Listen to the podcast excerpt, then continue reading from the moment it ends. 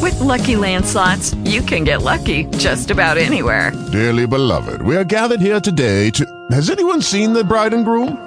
Sorry, sorry, we're here. We were getting lucky in the limo and we lost track of time.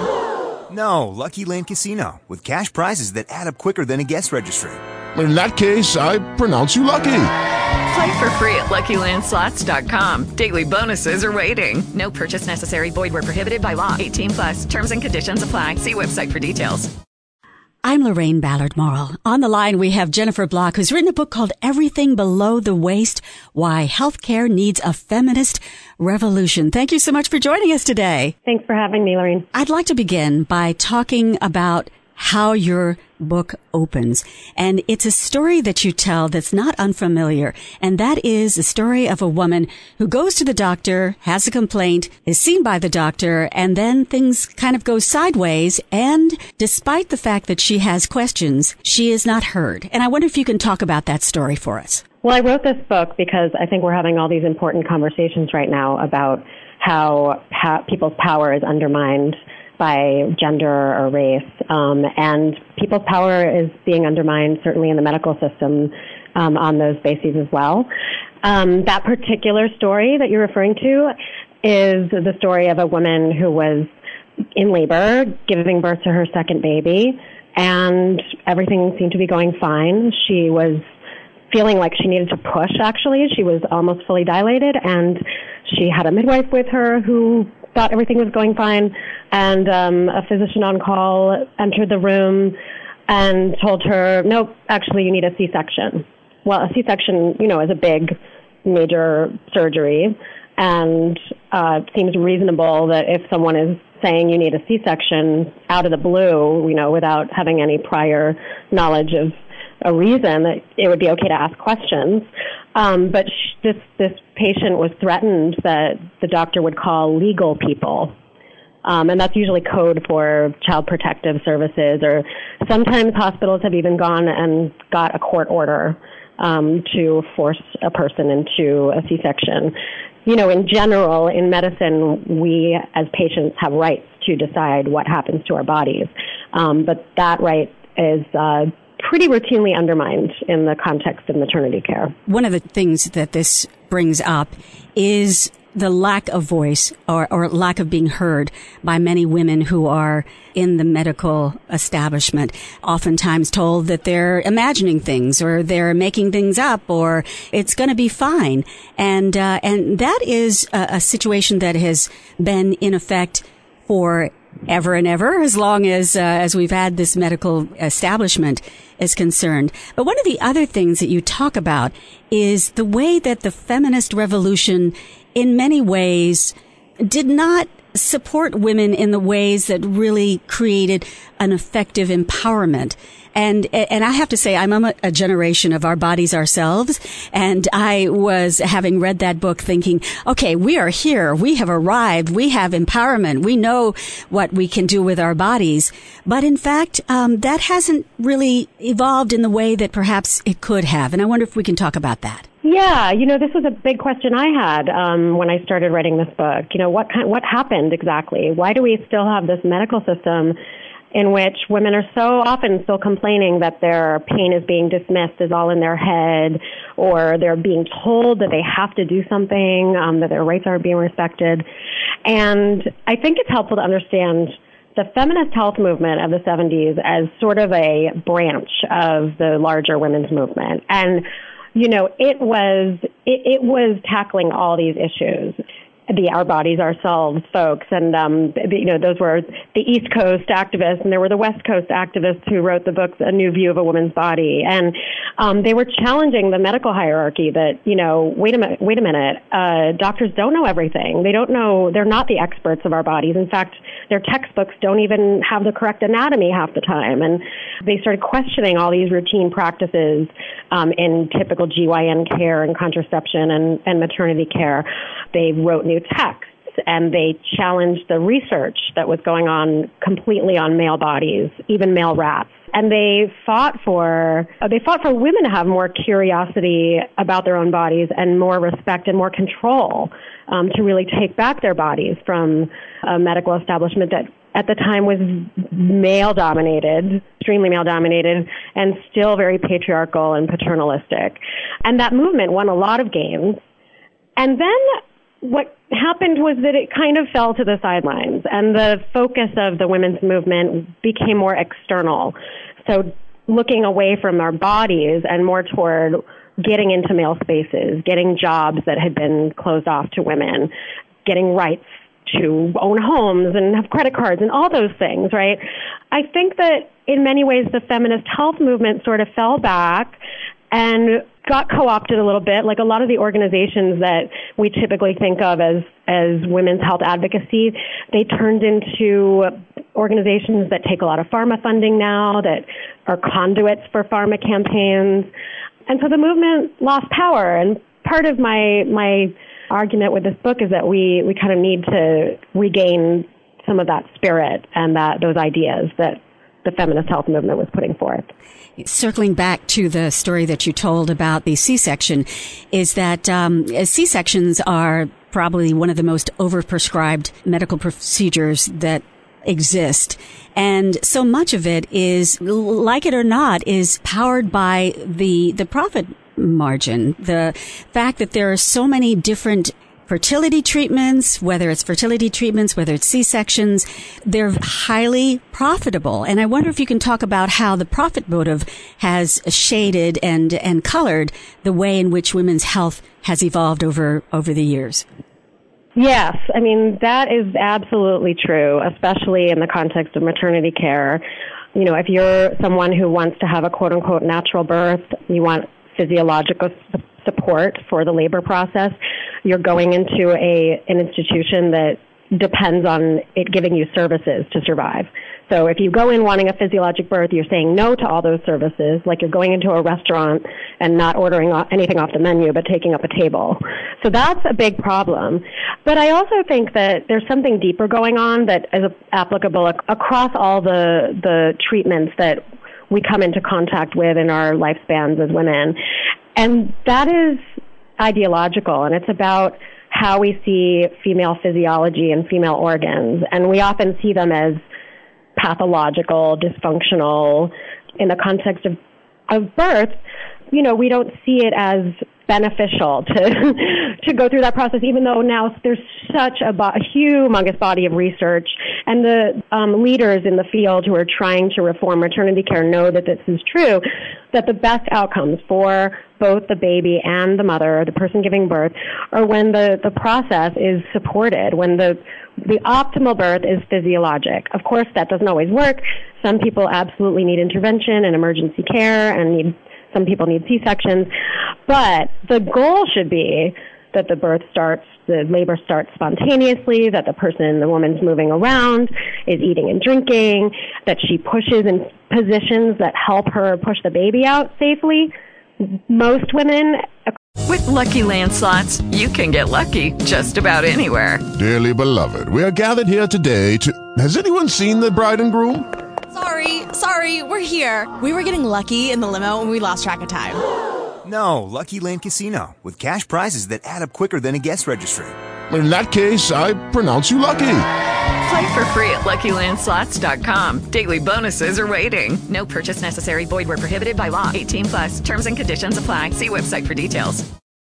As humans, we're naturally driven by the search for better. But when it comes to hiring, the best way to search for a candidate isn't to search at all. Don't search. Match with Indeed. When I was looking to hire someone, it was so slow and overwhelming. I wish I had used Indeed. If you need to hire, you need Indeed. Indeed is your matching and hiring platform with over 350 million global monthly visitors, according to Indeed data, and a matching engine that helps you find quality candidates fast. Ditch the busy work. Use Indeed for scheduling, screening, and messaging so you can connect with candidates faster. And Indeed doesn't just help you hire faster. 93% of employers agree Indeed delivers the highest quality matches compared to other job sites, according to a recent Indeed survey. And listeners of this show will get a $75 sponsored job credit to get your jobs more visibility at Indeed.com slash podcast. That's Indeed.com slash podcast. Terms and conditions apply across the board in hospitals across the country have to be in bed.